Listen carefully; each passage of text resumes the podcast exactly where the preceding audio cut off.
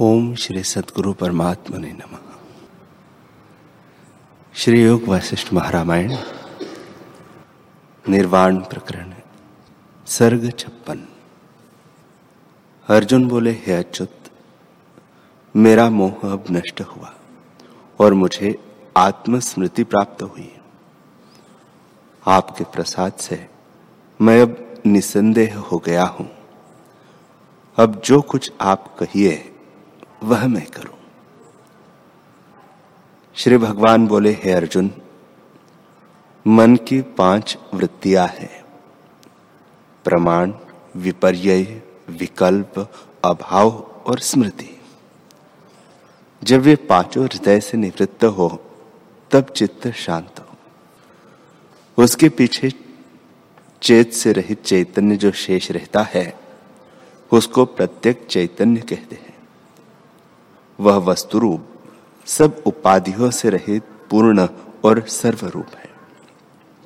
जो उस पद को प्राप्त हुआ है, उसको आधि व्याधि आदि दुख नहीं हो सकते। जैसे जाल से निकलकर पक्षी आकाश को उड़ता है, वैसे ही वह देह अभिमान से मुक्त होकर आत्मपद को प्राप्त होता है।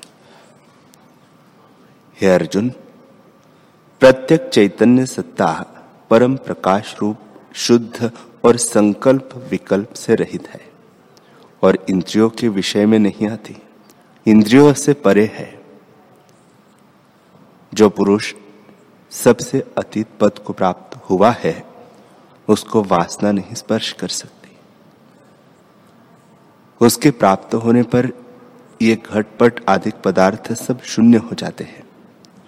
और वह तुच्छ वासना का कुछ बल नहीं चलता। जैसे अग्नि समूह के निकट बर्फ़ गल जाती है और उसकी शीतलता नहीं रहती, वैसे ही शुद्ध पद का साक्षात्कार होने पर चित्त वृत्ति नष्ट हो जाती है और वासना का भी अभाव हो जाता है। हे अर्जुन, वासना तब तक फुरती है जब तक मनुष्य संसार को सत्य जानता है। जब आत्मपद की प्राप्ति होती है, तब संसार और वासना का अभाव हो जाता है। इस कारण विरक्त पुरुष को सत्य जान लेने पर कुछ भी वासना नहीं रहती। नाना प्रकार के आकार और विकार से संयुक्त अविद्या तब तक फुरती है जब तक शुद्ध आत्मा का अपने आप से ज्ञान नहीं होता। शुद्ध आत्मा को प्राप्त होने पर जगत भ्रम नष्ट हो जाता है। मनुष्य स्वच्छ पद आत्म तत्व में स्थित होता है। आकाश की तरह निर्मल भाव को प्राप्त होता है और अपने आप को सब में पूर्ण देखता है। वह आत्मसत्ता सब आकाश रूप है और सब आकार रूपों से रहित भी है। हे अर्जुन, जो शब्द से अतीत परम वस्तु है, उसकी किससे उपमा दी जाए? जो वासना रूपी विसुचिका को त्याग कर अपने आत्म स्वभाव में स्थित हुआ पृथ्वी में विचरता है, वह तो त्रिलोकी का नाथ है। इतना कहकर वशिष्ठ जी बोले, हे रामचंद्र जी, जब इस प्रकार त्रिलोकी के नाथ कहेंगे, तब अर्जुन एक क्षण मौन हो जाएँगे और उसके उपरांत कहेंगे कि हे भगवान, मेरे शोक नष्ट हो गए। जैसे सूर्य उदय होने पर कमल खिलाते हैं, वैसे ही आपके वचनों से मेरा बोध खिल गया है। अब जो कुछ आपकी आज्ञा हो, वह मैं करूँ। इस प्रकार कहकर अर्जुन गांडीव धनुष ग्रहण करेंगे और भगवान को सारथी करके निसंदेह और निशंक होकर युद्ध करेंगे, जिसमें हाथी, घोड़े, मनुष्य मारकर लोहू के प्रवाह बहावेंगे तो भी आत्म तत्व में स्थित रहेंगे और स्वरूप से चलायमान न होंगे। जैसे पवन मेघ का अभाव कर देता है, वैसे ही योद्धाओं का नाश करेंगे। श्री वशिष्ठ जी बोले, हे रामचंद्र जी, ऐसी दृष्टि का आश्रय करो जो दुख का नाश करती है। निसंग सन्यासी होकर अपने सब कर्म और चेष्टाओं को ब्रह्म अर्पण करो, जिसमें यह सब है और जिससे यह सब है, ऐसे सत्ता को तुम परमात्मा जानो। अनुभव रूप आत्मा है। उसकी भावना से मनुष्य उसी को प्राप्त होता है, इसमें संशय नहीं। जो सत्ता संवेदन से रहित चैतन्य है, उसी को तुम परम पद जानो। वह सबका परम दृष्टा रूप और सबका प्रकाशक है। महाउत्तम परम गुरुओं का गुरु है। जिसको शून्यवादी शून्य, विज्ञानवादी विज्ञान और ब्रह्मवादी ब्रह्म कहते हैं, वह परम सार, शांत रूप शिव अपने आप में स्थित है। वही आत्मा इस जगत रूपी मंदिर को प्रकाश करने वाला दीपक जगत रूपी वृक्ष का रस जगत रूपी पशु का पालने वाला गोपाल और जीव रूपी मोतियों को एकत्र करने वाला तागा है। हृदय और भूत रूपी मिर्चों में तीक्ष्णता है। निदान, सब पदार्थों में पदार्थ रूप सत्ता वही है। सत्य में सत्यता और असत्य में असत्यता वही है। जगत रूपी ग्रह में सब पदार्थों को प्रकट करने वाला दीपक वही है और उसी से सब सिद्ध होते हैं। चंद्रमा, सूर्य, तारे आदि जो प्रकाश रूप दिखते हैं, उनका भी वह प्रकाशक है। यह जड़ प्रकाश है और वह चैतन्य प्रकाश है। उसमें यह सिद्ध होते हैं और उसी से सब प्रकाश प्रकट हुए हैं। वह आत्म संवित अपने ही विचार से पाया जाता है। हे रामचंद्र जी, जो कुछ भाव अभाव पदार्थ देख पड़ते हैं, वे असत है। वास्तव में कुछ नहीं हुए।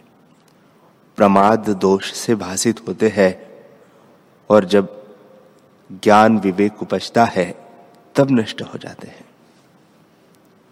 हे रामचंद्र जी जिसके हृदय में अहम भाव है, उसे यह जो जगत जाल मिथ्या भ्रम से भाषित होता है, उसको उपजा क्या कहिए और किसकी आस्था कीजिए? यह जगत कुछ वस्तु नहीं। आदि, अंत, मध्य की कल्पना से रहित जो देव है, वह ब्रह्म सत्ता समान अपने आप में स्थित है और द्वैत कुछ नहीं बना। जब यह तुमको दृढ़ निश्चय होगा तो तुम्हारा, तुम व्यवहार करते हुए भी हृदय से निस्संग और शांत रूप होंगे। हे रामचंद्र जी, जिस पुरुष की उस समान सत्ता में स्थिति हुई है, वह इष्ट अनिष्ट की प्राप्ति में राग द्वेष से रहित हृदय से सदा शांत रूप रहता है। वह न उदय होता है, न अस्त होता है। सदा संभाव में स्थित रहता है। वह स्वस्थ रूप अद्वैत तत्व में स्थित होता है और जगत की ओर से सुसुप्त सा होता है। व्यवहार भी करता है, परंतु दर्पण के सदृश उसे क्षोभ नहीं होता।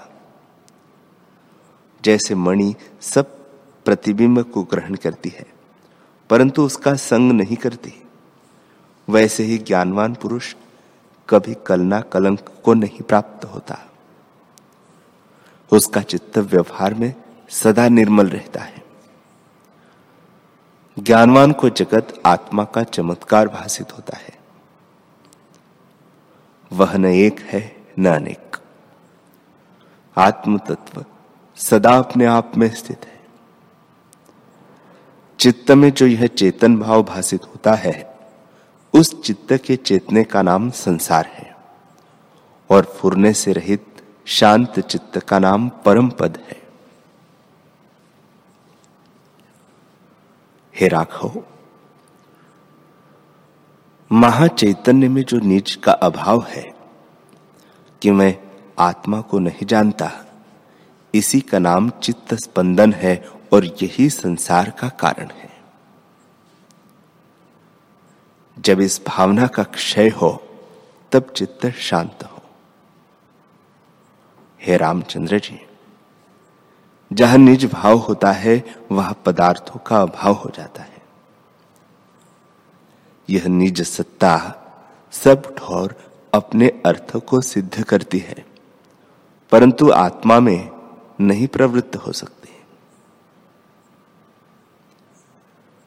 जब जीव कहता है कि मैं आत्मा को नहीं जानता, तब भी आत्मा का अभाव नहीं होता, क्योंकि अभाव को जानने वाला भी आत्मा ही है।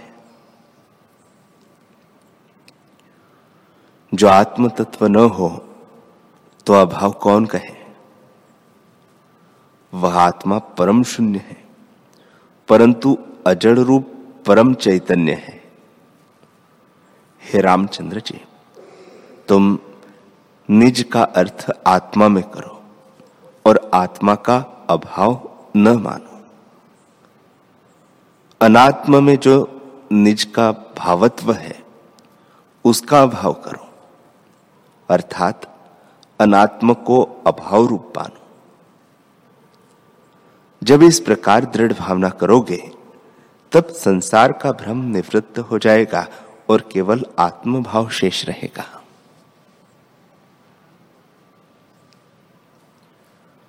हे रामचंद्र जी, चित्त के फुरने का नाम संसार है। चित्त के फुरने से ही संसार चक्र चलता है। जैसे सुवर्ण से भूषण प्रकट होते हैं, वैसे ही चित्त से त्रिपुटी होती है। पर चित्त स्पंदन भी कुछ भिन्न वस्तु नहीं, आत्मा का आभास रूप है। अज्ञान से चित्त स्पंदन होता है और ज्ञान से लीन हो जाता है।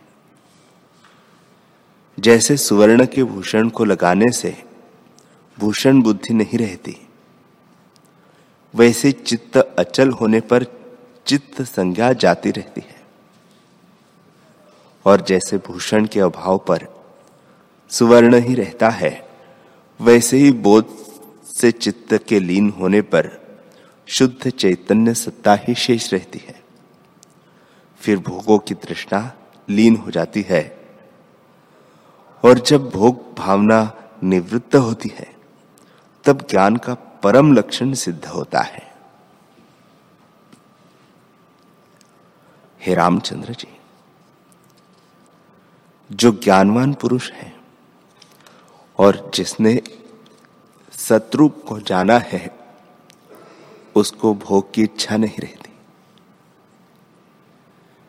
जैसे जो पुरुष अमृत पान से अखा जाता है, उसको खली आदि तुच्छ भोजन की इच्छा नहीं रहती। वैसे ही आत्मज्ञान से जो संतुष्ट हुआ है, उसको विषय की तृष्णा नहीं रहती। यह निश्चय करके जानो कि जब चित्त फुरता है, तब जगत ब्रह्म भाषित होता है। और सत्य जानकर भोग की इच्छा होती है। पर जब बोध होता है, तब जगत भ्रम लीन हो जाता है। तब फिर तृष्णा किसकी करे? यदि इंद्रियों के विषय प्राप्त हो और हटकर उनको न भोगे, वह मूर्ख है। वह मानो अस्त्र से आकाश को छेदता है।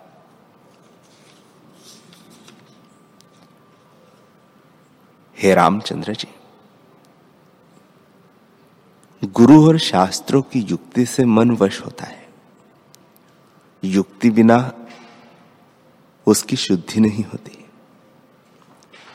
यदि कोई अपने अंग ही को काटे और उससे चित्त को स्थिर किया चाहे तो भी चित्त स्थिर नहीं होता और न संसार भ्रम ही मिटता है। जब तक चित्त में स्थिति है, तब तक जगत भ्रम दिखता है। और जब गुरु और शास्त्रों की युक्ति ग्रहण करके चित्त का अभाव होता है, तब चित्त नष्ट और अचल हो जाता है। जैसे बालक को अंधकार में पिशाच देख पड़ता है और दीपक जलाकर देखे से अंधकार निवृत्त होकर पिशाच भ्रम नष्ट हो जाता है, तब बालक निर्भय होता है। वैसे ही आत्मज्ञान रूप युक्ति से अज्ञान निवृत्त होता है। असम्यक बुद्धि से जगत भ्रम हुआ है और सम्यक बोध से निवृत्त हो जाता है। फिर जाना नहीं जाता कि अज्ञान का जगत भ्रम कहा गया।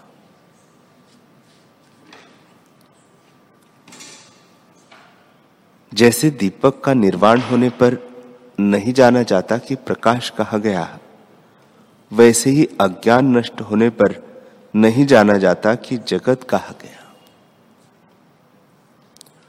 वैसे ही चित्त के फुरने से बंधन होता है और न फुरने से मोक्ष होता है। परंतु आत्मा से भिन्न कुछ नहीं। आत्मसत्ता ज्यो की त्यों है। उसमें न बंधन है, न मोक्ष है। हे रामचंद्र जी, जब मोक्ष की इच्छा होती है, तब भी उसकी पूर्णता का क्षय होता है।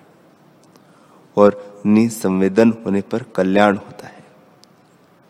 जो अनाभास, अजड़ रूप, परम पद है, वह चैतन्य मुखत्व से रहित है।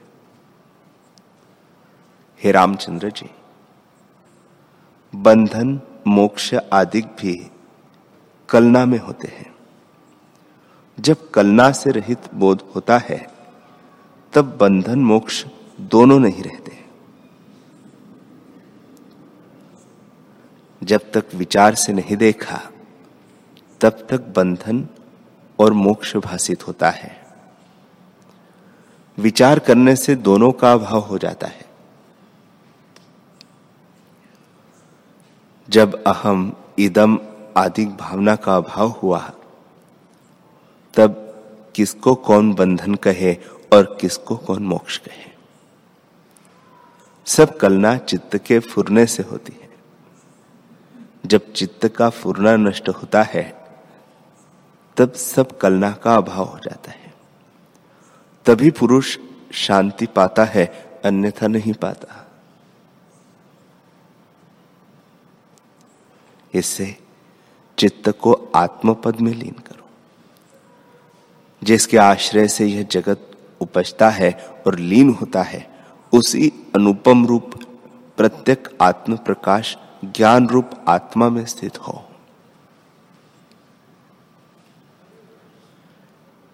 श्री वशिष्ठ जी बोले, हे रामचंद्र जी, परम तत्व परमात्म पद हमको सदा प्रत्यक्ष है और वस्तु रूप वही है। उससे कुछ भिन्न नहीं। यह प्रत्यक आत्मा सब सत्ता का दर्पण है। सब सत्ता इसी से प्रकट होती है।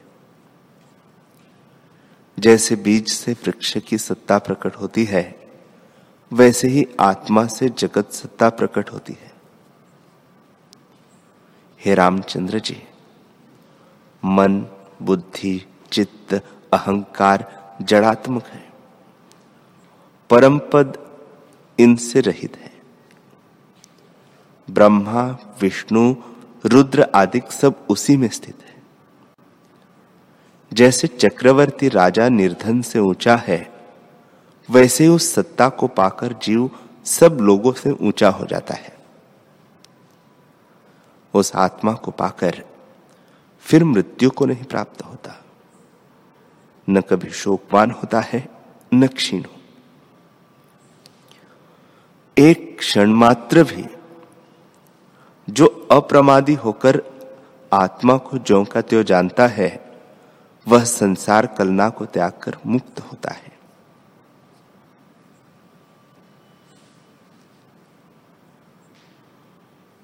राम जी ने पूछा, हे भगवान, मन, बुद्धि, चित्त और अहंकार का अभाव होने पर जो सत्ता सामान्य शेष रहती है, उसका भान कैसे होता है? श्री वशिष्ठ जी बोले, हे रामचंद्र जी, जो सब देहों में स्थित होकर भोजन और जलपान करता और देखना, सुनना, बोलना इत्यादि कर्म करता देख पड़ता है, वह आदि अंत से रहित संवित सत्ता सर्वगत अपने आप में स्थित। है सब विश्व रूप वही है। आकाश में आकाश शब्द में शब्द, स्पर्श में स्पर्श, नासिका में गंध, शून्य में शून्य, नेत्रों में रूप, पृथ्वी में पृथ्वी, जल में जल, तेज में तेज, वृक्षों में रस, मन में मन, बुद्धि में बुद्धि, अहंकार में अहंकार, अग्नि में अग्नि, उष्णता में उष्णता, घट में घट पट में पट, वट में वट, स्थावर में स्थावर, जंगम में जंगम, चेतन में चेतन, जड़ में जड़, काल में काल, नाश में नाश, बालक में बालक, यौवन में युवा, वृद्धता में वृद्ध और मृत्यु में मृत्यु रूप होकर वही परमेश्वर स्थित है। हे रामचंद्र जी, इस प्रकार सब पदार्थों में वह अभिन्न रूप स्थित है। नानात्व दृष्टि भी आता है, परंतु नाना नहीं और भ्रम से भाषित होती है। जैसे परछाई में भ्रम से वैताल जान पड़ता है, वैसे ही आत्मा में नानात्व भाषित होता है। सब में सब ठोर सब प्रकार सर्व आत्मा ही स्थित है। ऐसा जो आत्मदेव सत्ता समान है, उसमें स्थित हो। इतना कहकर वाल्मीकि जी बोले, कि इस प्रकार जब वशिष्ठ जी ने कहा, तब दिन अस्त होने से सब सभासद परस्पर नमस्कार करके स्नान को गए और सूर्य के निकलते ही फिर अपने अपने आसन पर आ बैठे।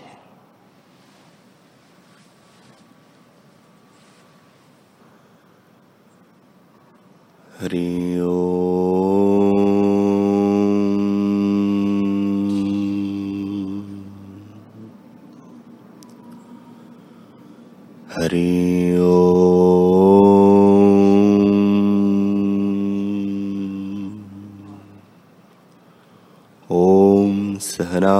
सहनाभवतु सहनौ भुनक्तु सह वीर्यं करवावहे, तेजस्विनावधीतमस्तु, मा विद्विषावहे ओम शांति शांति शांति श्री सद्गुरुदेव भगवान की